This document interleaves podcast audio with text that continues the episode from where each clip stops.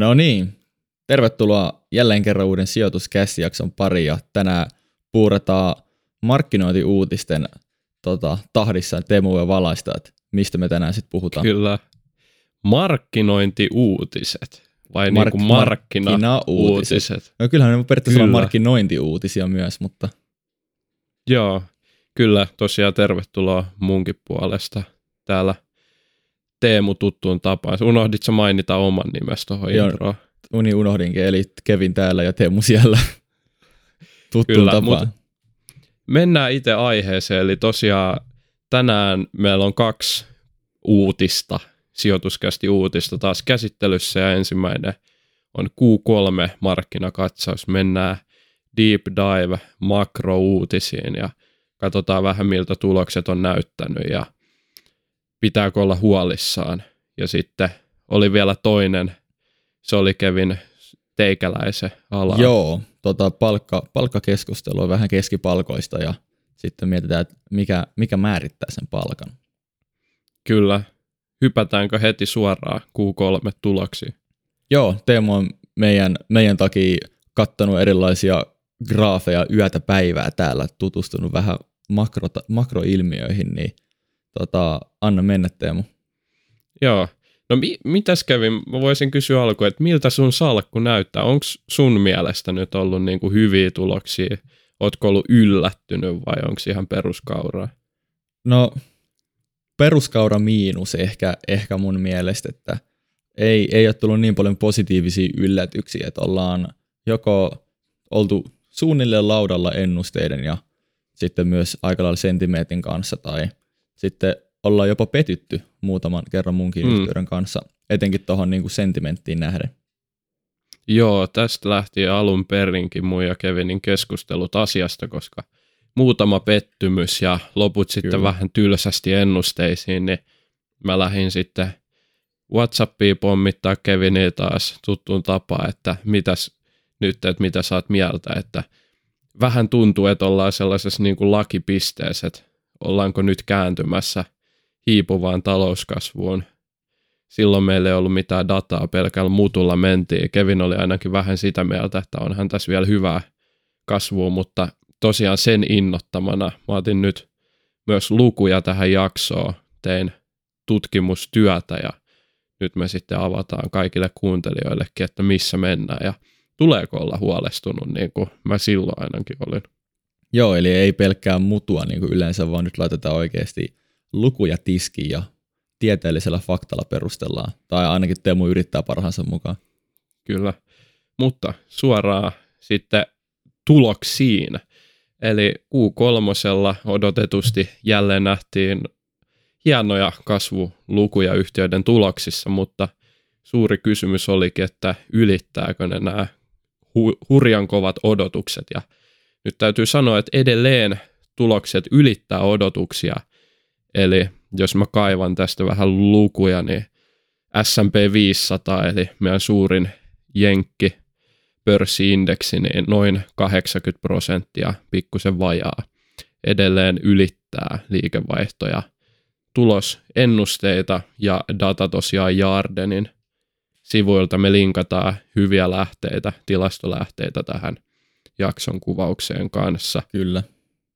Eli tuloksia on ylitetty, liikevaihto on ylitetty, mutta ongelma tässä nyt kuitenkin löytyy ja se tulee sieltä, että tulosylitykset sitten keskimäärin näillä yhtiöillä on huomattavasti pienemmät kuin aikaisemmin, eli meillä on jo pitkään ollut tällainen trendi, että analyytikot ei oikein siellä jenkkipäässä varsinkaan osaa ennustaa ja tuloksia on ylitetty nyt niin kuin aika kova oikeastaan koko 2000-luvun ja ää, nyt kuitenkin niin kuin, tai tulo, tulosylityksiä on ollut koko 2000-luvun paljon, nyt sitten nämä niin kuin tulosylitysten volyymi, eli kuinka paljon nämä yksittäiset yritykset sitten ylittää niitä odotuksia, niin on lähiaikoina ollut paljon kasvussa, mutta nyt Q3 sekin hiipu pikkusen Q2 ja Q1. Eli kyllä tässä niin kuin muutuilusta nyt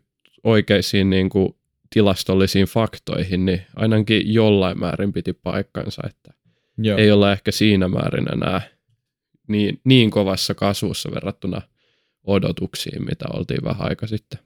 Joo, hyvä, hyvä nosto toi, että miten sä olit tulkinut tota dataa, koska mä ajattelin aluksi haastaa sua, että eikö tämä ole vähän niin kuin tämä Jenkkilä analyytikkojen koko brändi, että laitetaan vähän alakanttiin ne ennusteet ja sitten ne mm. voidaan ylittää.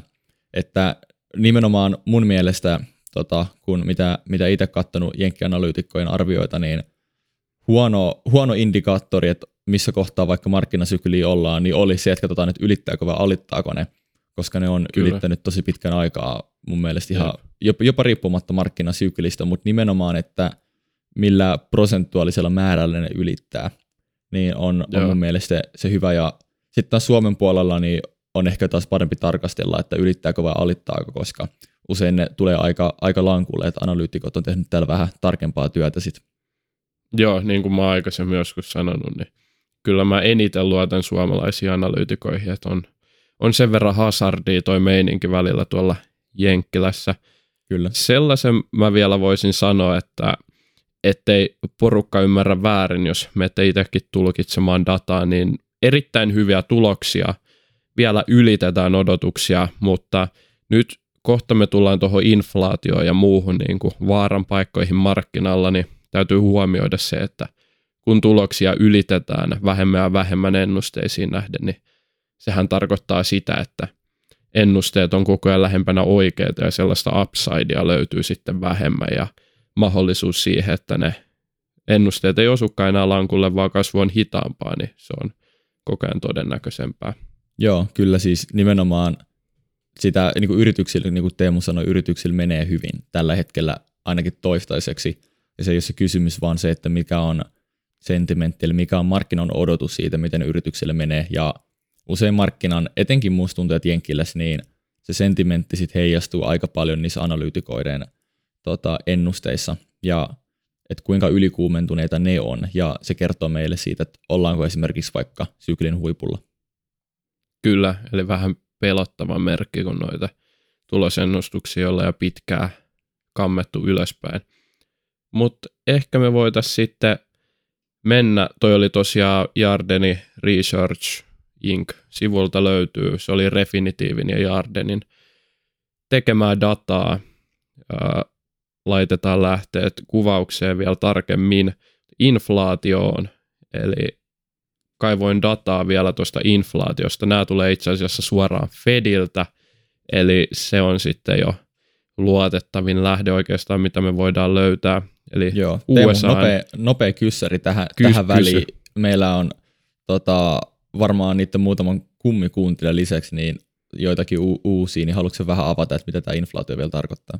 Joo, nopeasti inflaatio, eli se on tätä meidän kuluttajien ja toki sitten yrityksienkin ostovoima heikkenemistä, yksinkertaisesti hintojen nousua. Se on se ilmiö, minkä takia eurojuusto maksaa nykyään jotain euro 20 tai Kyllä. vastaavaa, eli Inflaatio vähän niin kuin kyllä rahaa printataan maailmalle lisää ja tavoitellaan sitä, että meillä olisi noin 2 prosenttia hintojen nousu, inflaatio siellä koko ajan, mutta nyt se on itse asiassa lähivuosina ollut paljon maltillisempaa. Ei olla inflaatiota juurikaan nähty ja nyt se kolkuttelee sitten se Kevinin mainitsema inflaatio peikko-ovella ja voitaisiin mennä niihin lukuihin nyt. Eli Joo. Fedi tosiaan ennustaa aina näitä inflaation lukemia, koska heillä on tämä korkopolitiikka keskuspankkina siis säätelee jenkkien ohjauskorkoa. Ja nyt kun kesäkuussa he antoi niin Q2 jäljiltä talouskasvulukemia, niin toi reaalinen bruttokansantuote ennustettiin olevan silloin vielä 7 prosenttia ja inflaation sitten 3,4 prosenttia. Mutta nyt Q3 niin nämä on kääntynyt oikeastaan rajustikin ja talouskasvun odotetaan enää olevan 5,9 prosenttia tälle vuodelle, samoin kuin inflaation uskotaan olevan 4,2 prosenttia. Eli molemmat on menossa vähän niin kuin väärään suuntaan, jos mietitään nyt sitten tätä niin kuin talouden hyvinvointia. Joo, kyllä. Onko nämä luvut ollut niin kuin linjassa tämän sun mutuilun kanssa, että voiko se backuppaa sun mutua näillä luvuilla nyt? On, on itse asiassa ollut, eli korkeasta inflaatiosta, no josta on lyhytaikaista, niin kuin Fedi on monta kertaa nyt sanonut, eli tämä olisi väliaikaista tämä inflaatio, me nähtäisiin hetkellistä raaka-aineiden hinnan nousua, joka ei sitten pitkällä ajalla vaikuttaisi negatiivisesti talouskasvuun. Ja korkojen kauttahan tämä aina vaikuttaa, eli jos inflaatio on korkea, niin korkoja pyritään nostamaan, joka sitten hillitsisi tätä inflaatiota. Niin nyt kuitenkin se inflaatio on ollut odotettua kovempaa, ja samalla kun nämä talouskasvuennusteet tulee alas, niin kyllä tässä itse ainakin pikkusen on varpaillaan nyt sen suhteen, että mitä sitten seuraavan kvartaalin uutiset näyttää, että mikäli taas inflaatio yllättää ja sitten samoin nämä tuloskasvuodotukset on pikkusen liian kovat tai ne tulosylitykset näistä odotuksista on edelleen pienenevät, niin siinä vaiheessa on taas uusi niin kuin merkki siitä, että ollaan todellakin ylikuumentuneessa markkinassa, kun muistetaan, että ollaan historiallisesti todella korkeissa arvostuksissa, mikä sitten povaa sitä, että pitäisi tulla koviakin tulosylityksiä ja kovaa tuloskasvua, että olisi millään tavalla hyväksyttyjä arvostuksia markkinoilla.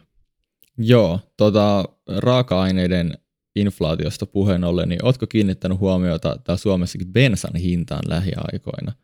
Kyllä, niin kuin tulee ihan, autolla ihan, ihan käsittämätöntä. Siis muistan, kun se alkoi desimaalin jälkeen kolmosella, niin nykyään siinä on ysi ja otetaan, että se menee tota, kakkosen paremmalle puolelle, niin ei ole, ei ole kyllä ajan maailma tällä hetkellä, mutta...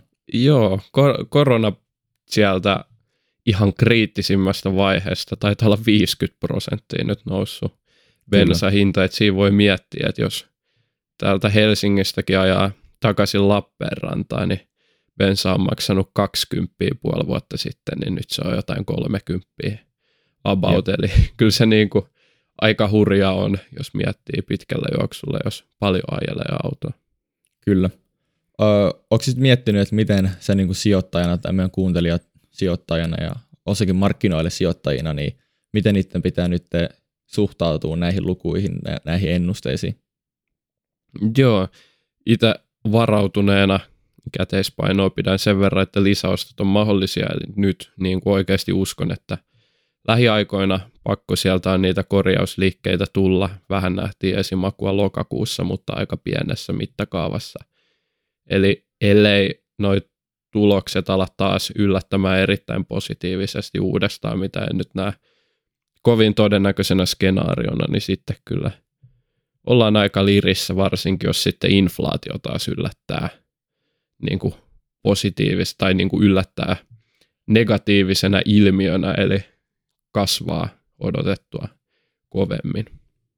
Joo, kyllä. kyllä niin kuin perinteinen, että silloin kun muut on ahneita, niin kannattaa olla itse varovainen ja tällä hetkellä ei missään nimessä sanota, että kannattaa olla all in käteisenä, mutta kannattaa olla niin kuin tietoinen siitä, että on yli, ylivirittynyt markkinatunnelma ja paljon talouspoliittisia riskejä, mitkä sitten voi luoda volatiliteettia sinne salkkuun ja saattaa olla ihan hyvä, että siellä on käteispuskuri, että voi reagoida niihin alemyynteihin sitten tota, tilanteen sattuessa. Kyllä.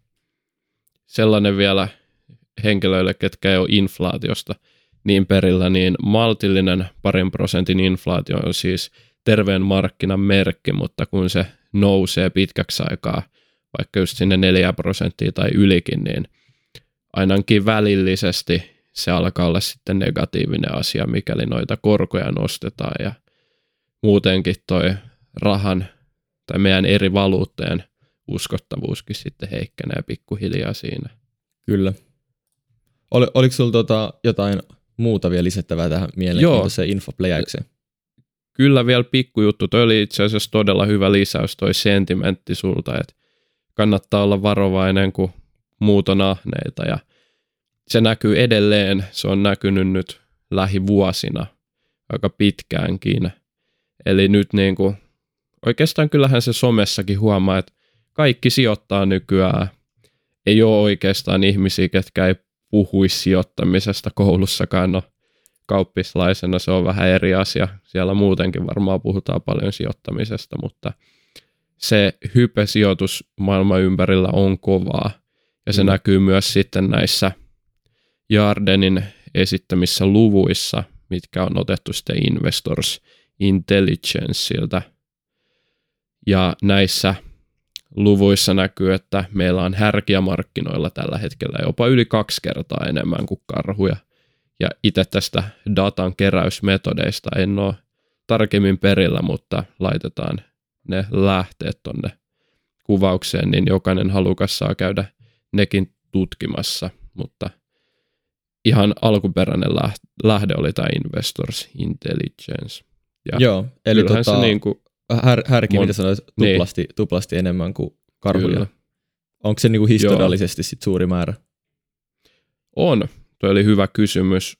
Nyt on niin kuin ennätysmäärä karhuja sitten näihin, ei kun härkiä, karhuihin suhteutettu näitä viimeksi, kun se on about ollut yhtä isoa toi niin kuin ahneiden ja pelkureiden määrä tuolla markkinoilla, niin mennään ihan 80-luvun loppuun 90-luvulle ja siitä sitten koko 2000-luku poikkeuksena IT-kupla ja finanssikriisi, niin kyllä ollaan eletty sellaisessa markkinassa, että härät on ollut valloilla ja ollaan nousumarkkinasta nautittu. Et nyt niin kuin ollaan oikein sijoitusbuumissa oltu, niin kuin voisi sanoa, että lähi pari vuotta, mutta oikeastaan ehkä koko 2010kin luku.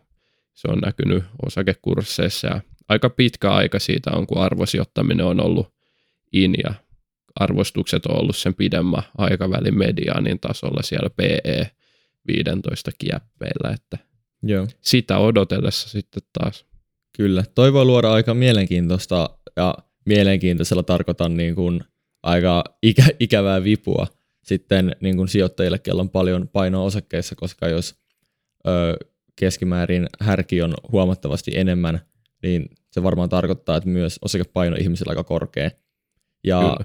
se varmaan myös tarkoittaa, kun kaikki on innostunut sijoittamisesta, että siellä on paljon uutta rahaa ja kokematonta rahaa siellä markkinoilla, joka tarkoittaa, että jos nähtäisiin semmoisia vähänkään ö, lähivuosia suurempia alaspäin olevia tai niin kuin negatiivisia liikkeitä markkinoilla, niin se voi tulla kovalla vivulla, koska suuri osakepaino, niin sitten ne myyntien volyymit on suuremmat ja kokematon rahaa, niin voi reagoida siihen aika voimakkaasti ja sitten aiheuttaa aika paljon myyntipainetta markkinoille, joka taas niin kuin lisää sitä vaikutusta ja sitä negatiivista kurssimuutosta.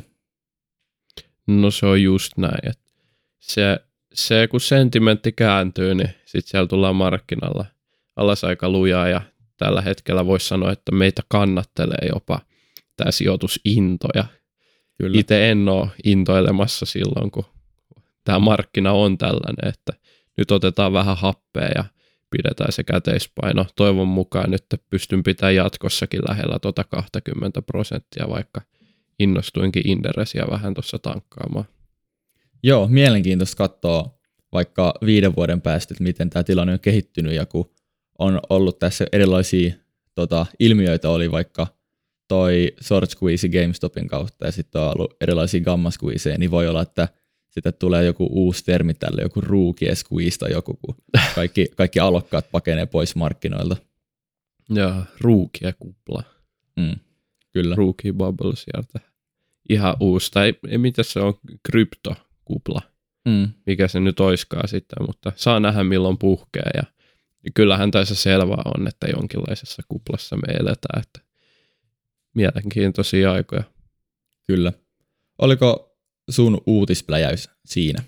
Joo, me voitaisiin edetä sitten vähän noihin palkka, palkkajuttuihin. Sulla oli mielenkiintoinen artikkeli siellä, mistä me tänään alettiin keskustelemaan. Joo, tota, nyt kun Teemu toi meille oikeastaan tämän fiksun kuulosta asiaa ja tieteellisiä artikkeleita ja lähteitä ja graafeja, sun muita tilastoja, niin mä mietin, että voitaisiin voitais vaan vähän aikaa niin kuin räntätä tälle palkka-asioista ja vähän, vähän niin kuin onks, tämmöistä onks, vastapainoa nyt.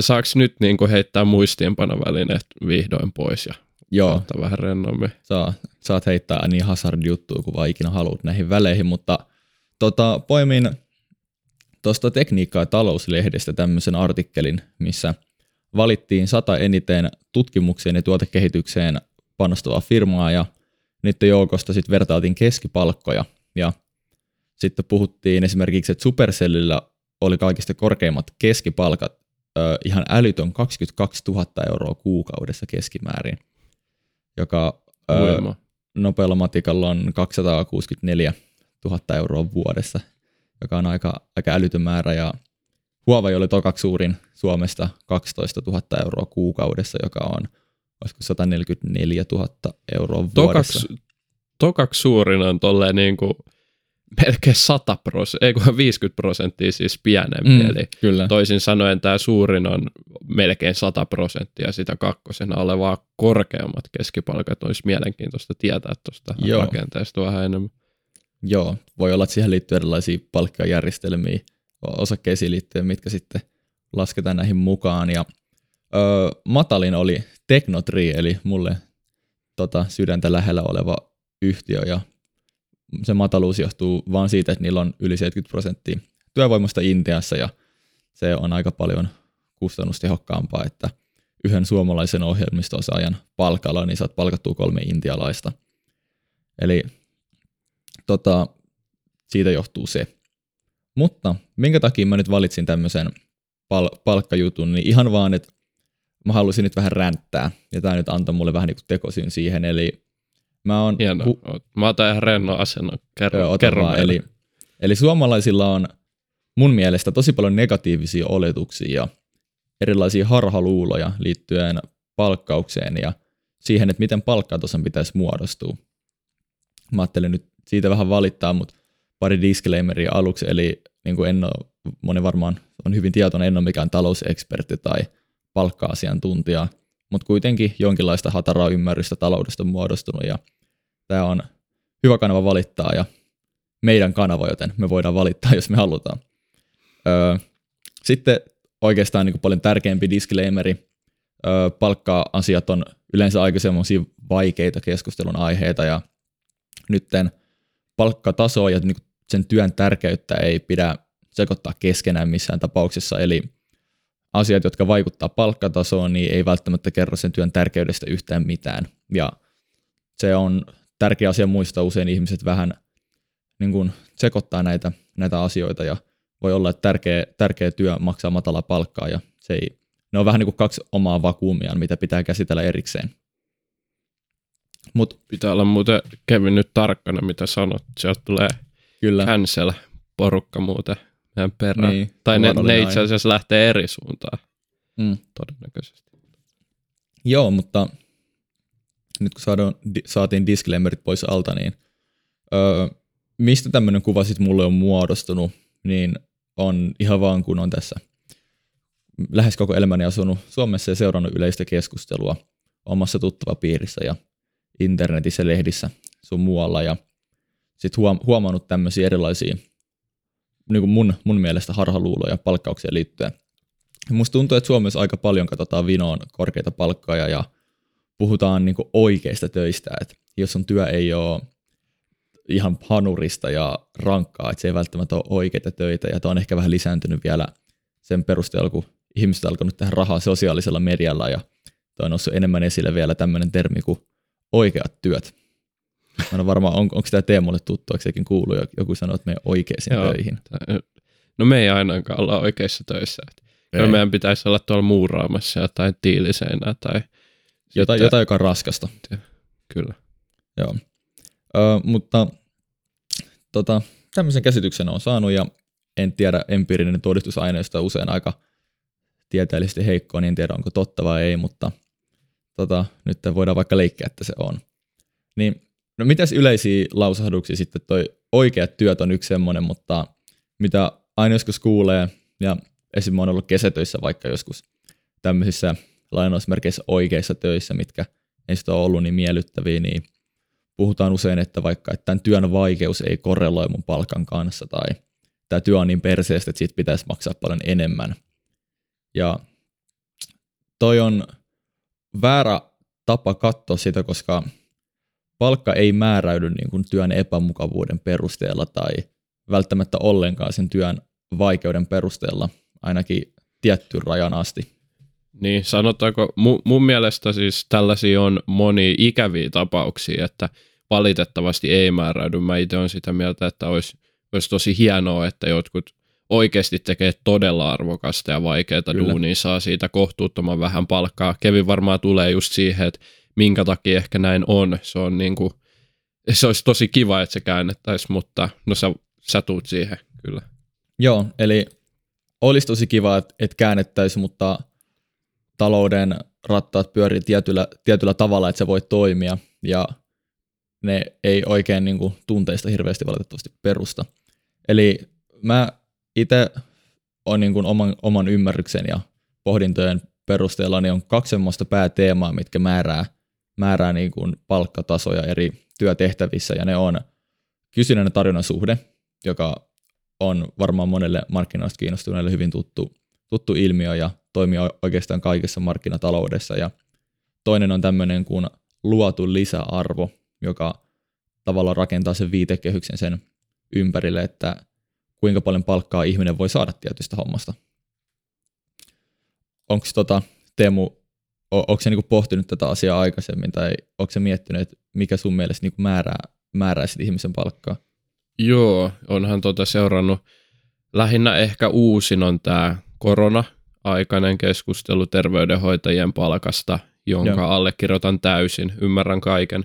Minkä takia se on lähtenyt liikkeelle, että siellä on niinku ihmisiä, tunnen myös henkilöitä, ketkä oikeasti tekee paljon töitä ja saa sitten huonoa palkkaa, mikä on epäreilua tai se tuntuu siltä, mutta sitten tietysti, että ei vaan aina ole mahdollista saada sitä korkeampaa palkkaa. että jos miettii vaikka meidän julkista sektoria, jolla on ongelma ihan, ongelmia ihan kautta linjan, puhutaan leikkauksista, veronkorotuksista, siitä sun tästä ei vaan ole rahaa ihan liiaksi, niin se on sellainen ongelma, millä oikeastaan kukaan ei voi mitään. Ja sitten se keskustelu siitä, että moni, sellainen disclaimer itse asiassa vielä, että minä ja Kevin ollaan opiskelijoita ja vedetään niin kuin opintorahalla ja muilla, että tota, me, me ei puhuta sen puolesta, että me oltaisiin rikkaita, mutta tota, Joo, me ollaan sen verran seurattu taloutta kanssa ja ollaan tosi kiinnostuneita, niin sen pohjalta lähdetään tätä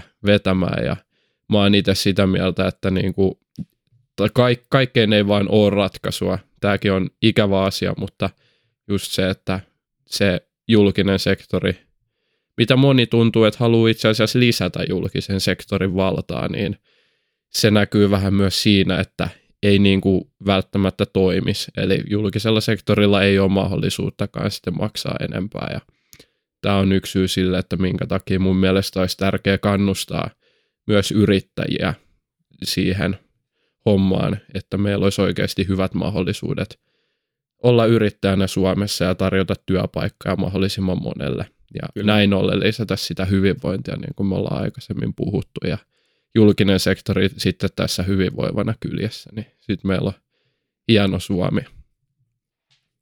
Kyllä.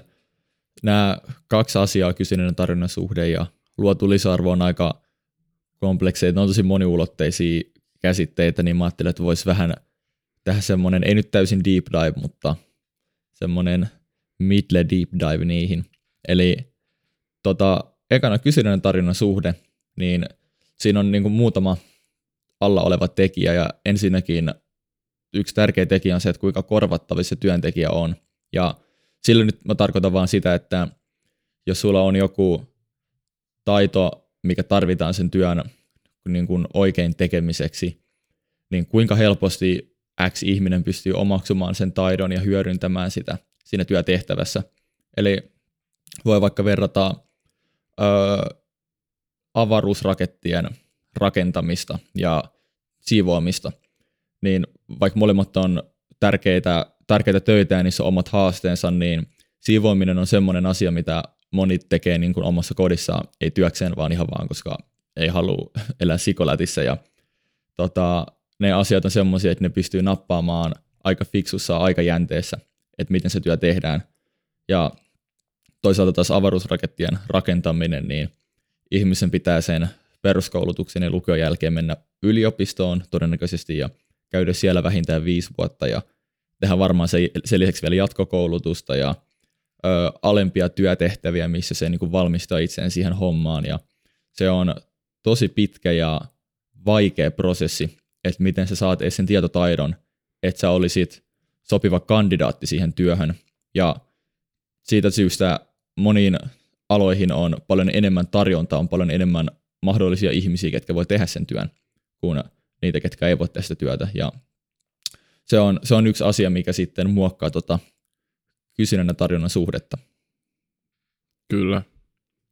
Ja sitten mulla oli joku hyvä pointti, mikä nyt, nyt unohtui sitten täysin. Aivan, no niin, sieltähän se tuli. Eli Hyvä. sitten, sitten tota, puhuit tästä kouluttautumisesta ja sen pituudesta, mutta yksi sellainen asia, mikä tässä unohtuu myös matkan varrella, kun verrataan sitten niitä henkilöitä, jotka on hienon uran rakentanut oman yrityksen kanssa, verrataan niitä niihin, ketkä käy siellä töissä ja usein TikTok on aika tällainen hyvä alusta levittää näitä aika provosoivia videoita, missä näkyy, kun joku työntekijä duunaa siellä ja sitten siinä on sellainen iso, iso paha boss, joka kerää ne isoimmat rahat vaan seisoskelee ja tuijottaa, mutta täytyy muistaa, että todennäköisesti tämä yrittäjä on laittanut kaikki omat rahansa alun perin tiskiin. Hänellä on ollut mahdollisuus menettää kaikki omaisuus, mikä siihen on sijoitettu, mikäli tämä on osakeyhtiö, jos on avoin yhtiö tai kommandiitti, niin on ollut jopa mahdollisuus menettää kaikki varallisuutensa todennäköisesti tekee työtä ainakin ison osan viikonlopuista. Tätäkin ajetaan muuten neljän päivän työviikko, että nämä yrittäjät, ne ei, ei sellaista välttämättä tunne, että siellä on viikonloppuja kiinni, saattaa olla 12 tunnin, 14 tunnin päiviä. Ja se on oikeasti pitkän työn takana. Voi mennä vuosia, että saa yhtään mitään takaisin. Niin on ollut tosi ikävä nähdä sellaista tietynlaista kritiikkiä sitten näitä niin kuin yrittäjiä vähän rikkaampia kohtaan, ketkä on oikeasti tehnyt pitkän grindin siellä. Et toki on aina niitä huonoja työnantajia, ja se on täysin väärin sitten kohdella huonosti työntekijöitä epätasa-arvoisesti, mutta se on vähän ehkä liikaa lähtenyt tämäkin yleistämiseen. Eli niin kuin yksi aspekti on tämä just tämä ää, yrittäjyys, missä sitten on mahdollisuus Kyllä. oikeasti menettää pääomaa ja riskit mukana. Kyllä, tosi hyvä pointti. Sitten kysynnän ja tarjonnan suhde, niin tietenkin se kysyntä on toinen elementti, että kuinka paljon työntekijä tarvii osaajia, kuinka kiperästi se työntekijä tai anteeksi työnantaja tarvii niitä, niitä osaajia. Mutta no nyt joku voi heittää hyvän vasta-argumentin, että no mites vaikka sosiaalityöntekijät tai jotkut lastentarhan opettajat, että niistähän on ollut paljon lähivuosina. Voi olla, että on ollut kauemminkin juttu, että hirveä pula tarvittaisiin enemmän ja nythän, jos mietitään niin markkinatalouden periaatteita, niin kysynnän ja tarjonnan suhteen perusteellahan niiden palkat pitäisi olla kovassa nousussa, koska tota, ö, on huomattavasti enemmän kysyntää kuin tarjontaa. Niin miksi, miksi sitten ö, lastentarhanhoitajan keskipalkkaa pienempi kuin vaikka muilla aloilla tai joillakin aloilla, niin on tämä toinen elementti, eli luotu lisäarvo, joka on vieläkin oikeastaan vaikeampi, vaikeampi ja monimutkaisempi asia kuin tuo aikaisempi. Ja koska niin kun, okei, okay, lastentarhaopettajat, niin se luotu lisäarvo, mitä ne luo yhteiskunnalle, sehän on ihan älyttömän suuri, ne kasvattaa ja kouluttaa niin tulevaisuuden yhteiskuntaa. Mutta se ongelma on siinä, että miten sä mittaat sitä lisäarvoa siinä tilanteessa, niin sä et oikeastaan voi mittaa sitä. Ja se, mistä ne yritykset ja organisaatiot on kiinnostuneita, niin on se konkreettinen rahavirta, mitä sä tuotat työntekijänä. Ja vaikka sun lisäarvo oli suuri, niin se on se lisäarvon mittaamisen tapa yritysmaailmassa. Ja öö, se, että palkataan vaikka uusi lastentarhanopettaja tarhaan, niin se ei kovin paljon nosta sitä kapasiteettia, että kuinka monta uutta lasta sinne lastentarhaan voidaan ottaa ja kuinka paljon lisäarvoa se tavallaan se uusi työntekijä tuo sit, kun se tulee mukaan siihen hommaan. Ja se luo aika nopeasti katon sille, että mikä se niin maksimipalkka voi olla, mitä sille työntekijälle voidaan maksaa. Kyllä, eli ja muutenkin sellaiset alat ja moni työntekijä, ketkä on matalalla palkalla, niin nämä niin kuin, yritykset sen takana saattaa olla aika niin kuin, tällaisia voittoa tavoittelemattomia. Mm, että se ei tavallaan ei ole kassaa, mistä maksaa. Ja just se niin kuin julkisen sektorin parissa työskenteleminen niin rajoittaa just ongelmia sitten tähän, että kun ei, ei, ei oikeastaan ole sellaista niin kuin osakeyhtiömäistä voittoa, jota lähdetään kasvattamaan ja Kyllä. sitten työntekijät vois vaatia kovempia palkkoja, niin sellaista ei vaan valitettavasti ole olemassa, että se on vaikea, vaikea nostaa sellaisia palkkoja, että missä ei sitten tuu sitä lisäarvoa tai mistä ylipäätänsä ei ole mahdollista maksaa kovempia palkkoja. Joo, toi on, toi on ihan totta, ja, mutta riippumatta siitä, että onko se julkishallinto vai yksityinen sektori tai mikä tahansa, onko se idea tehdä mahdollisimman paljon voittoa vai vaan pysyä pinnalla ja luoda palvelut yhteiskunnalle, niin joka tapauksessa sä et voi tehdä enempää rahaa kuin se, että miten sä tuot tavallaan pöydälle, kun sä tuut siihen juttuun mukaan. Ja mun mielestä tosi hyvä esimerkki on niin ammattiurheilijat. Se on tosi polarisoiva esimerkki ja esimerkiksi vaikka me pelaa itse koripalloa ja varmaan vaikka sä et pelaa, niin LeBron James on hyvin tuttu, tuttu monelle kuuntelijalle. No, niin usein kuulee keskustelua hänen tai muiden niin kuin superstar-urheilijoiden palkoista. LeBron James tekee yli 40 miljoonaa dollaria vuodessa ja palkat vaan nousee vuosi vuodelta. Niin ihmiset melkein niin kuin suuttuu siitä, että miten se kehtaa tehdä noin suuren määrän rahaa. Ja mikä perustelee sen, että samaan aikaan on ihmisiä, jotka tekee hädintuskin minimipalkkaa ja tulee just just toimeen sillä. Ja samaan aikaan yksi äijä paukuttaa varmaan minuutissa enemmän rahaa kuin joku vuodessa. Kyllä. Ja varmaan siis nämä, ketkä tekee sitä minimipalkkaa, voi olla, että tekee niin kuin elä, elämisen kannalta hyvin paljon merkityksellisempääkin Niin, työtä. kyllä, nimenomaan. Mutta tota, tämä on, tää on se hyvä esimerkki siitä niin tuotetusta lisäarvosta rahan, rahan kanssa, että kun LeBron James tulee joukkueeseen, uuteen joukkueeseen, se allekirjoittaa sopimuksen sinne, niin se tuo niin, niin kuin jäätävän suuren määrän rahaa sille joukkueelle tosi monelle eri tavalla. Lipputulot varmaan nousee, ei mulle mitään dataa, mutta voisin kuvitella, että aivan suunnattomasti. Ihmiset haluaa nähdä sen superstaran. Kaikki oheistuotteet, miten ne pystyy myymään sen itse uuden pelaajan nimellä. Tota, se joukkue yleensä menestyy paremmin, kun ne palkkaa tosi hyvän pelaajan sinne. Se joukkue menestyy paremmin, niin se kiinnostaa myös ihan vaan niin kuin koripallofaneja katsomaan sitä itse joukkuetta. Ne voi päästä playoffeihin, ne voi päästä finaaleihin. Se tuo ihan jäätävästi lisää lipputuloja sekä kaikkea muita, muita tuloja, mitä ammattiurheilussa voi olla. Ja tavallaan se on se syy, minkä takia ammattiurheilijat tekee niin paljon rahaa, koska ne ymmärtää ja yleensä niiden agentit ymmärtää, että ne tuo vaikka satoja miljoonia vuodessa lisää liikevaihtoa, niin ne ansaitsee niin kuin merkittävän siivun siitä niiden omasta omasta lisäarvosta. Ja joku voisi vähän niin kuin ironisesti väittää jopa, että LeBron James on alipalkattu suhteessa siihen se tuottamaan lisäarvoon, sen kuulee argumentteja, että se ei ansaitse niin paljon rahaa. Et se pointti on siinä, että se ei korreloi sen kanssa, että kuin tärkeä se työ on, tai ei, ei yhteiskunta välttämättä tarvii niin kuin ammattikoripalloa ainakaan niin tuolla skaalalla, mutta yhteiskunta kuitenkin maksaa siitä, ja sen takia, koska ne työntekijät, tässä tapauksessa ammattiurheilijat, tuottaa niin paljon lisäarvoa, niin ne perustelee itselleen sen korkean palkan, vaikka se voi, voi tuntuukin uskomattomalta, että ne palkat on niin korkeita.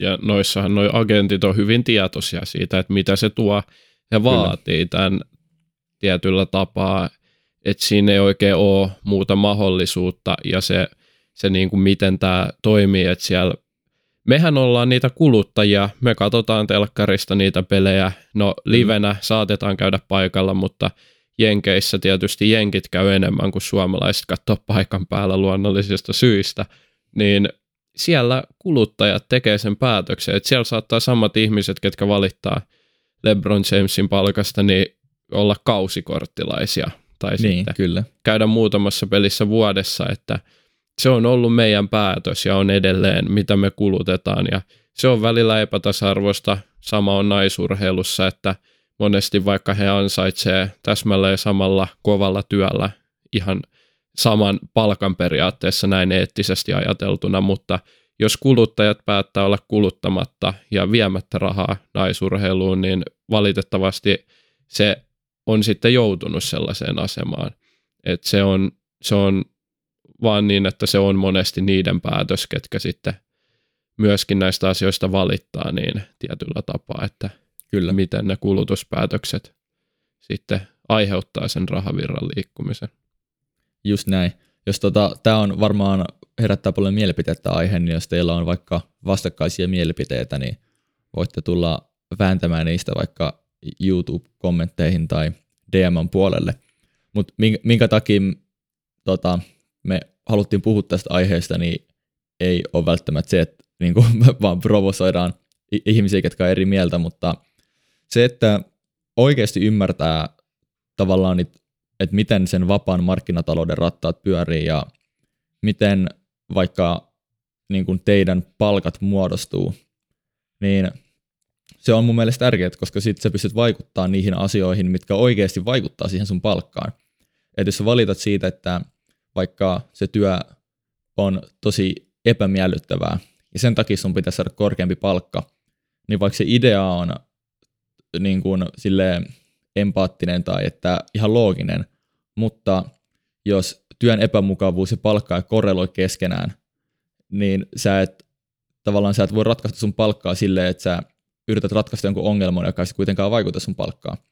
Eli sen takia tämä on mun mielestä hyvä aihe, että kun ymmärtää sen, että mikä siihen palkkaan vaikuttaa, niin sitten sulla on enemmän kontrollia siitä, että sä voit tehdä asioita, mitkä potentiaalisesti voi parantaa sitä sun palkkatilannetta tulevaisuudessa, jos se on sun tavoite. Ja sen takia nämä asiat on niin kuin tärkeitä, tärkeitä ymmärtää. Olisi tosi siistiä muuten kuulla, jos tämä jotain on auttanut yhtään miettimään näitä asioita ja kehittymään ajattelussa, että miten voisin kehittää omaa palkkaani. Ja täytyy muistuttaa, että jokaisellahan on oikeus ja vapaus ää, elinkeinon harjoittamiselle, eli meillä on elinkeinon vapaus, jokainen saa perustaa yrityksen. Tähän ei sitten moni lähde, kun sanoo, että ei pysty tai ei kerkeä tai ei ole uskallusta laittaa rahaa, koska se on riskistä. Eli tavallaan perustelee itse sen, että minkä takia ehkä joku toinen henkilö on sitten ansainnut hyvät tulot yrityksen mm. perustamisesta. Että mä toivon ainakin, että mahdollisimman moni ymmärtää tämän konseptin ja pystyy sitten hyödyntämään sitä halutessaan. Ja, ja toivotaan, että palkat tasa-arvoistuu tietysti ansainnan mukaan, mutta se ei aina ole niin mahdollista, kun eletään kuitenkin tällaisessa markkinataloudessa. Joo, mark- markkinatalous on aika, aika tunteeton asia. Se ei valitettavasti, Kyllä. vaikka on loogisia ja niin kuin hyvä sydämisiä aatteita, niin se ei hirveästi niitä pyörii pyöritä. Mutta oliko siinä, me ol, oliko siinä meidän valmiit? uutisaiheet? Kyllä taisi olla sijoituskästin uutiskatsaus. Joo, tota, laittakaa kommenttia, kertokaa, kertokaa mielipiteitä, sitä herätti, herätti jotain ajatuksia teissä ja kiitos kaikille kuuntelusta. Kiitos kuuntelusta ja me kuullaan taas ensi viikolla. Kannattaa olla hereillä. Voi tulla huippujakso. Joo, tulee, tulee aika varmasti itse asiassa huippujakso. Kyllä. Pikku teaseri, mutta ei mitään. Tota, ensi kertaa. Se on yes, moro. No, kiitos ja moro.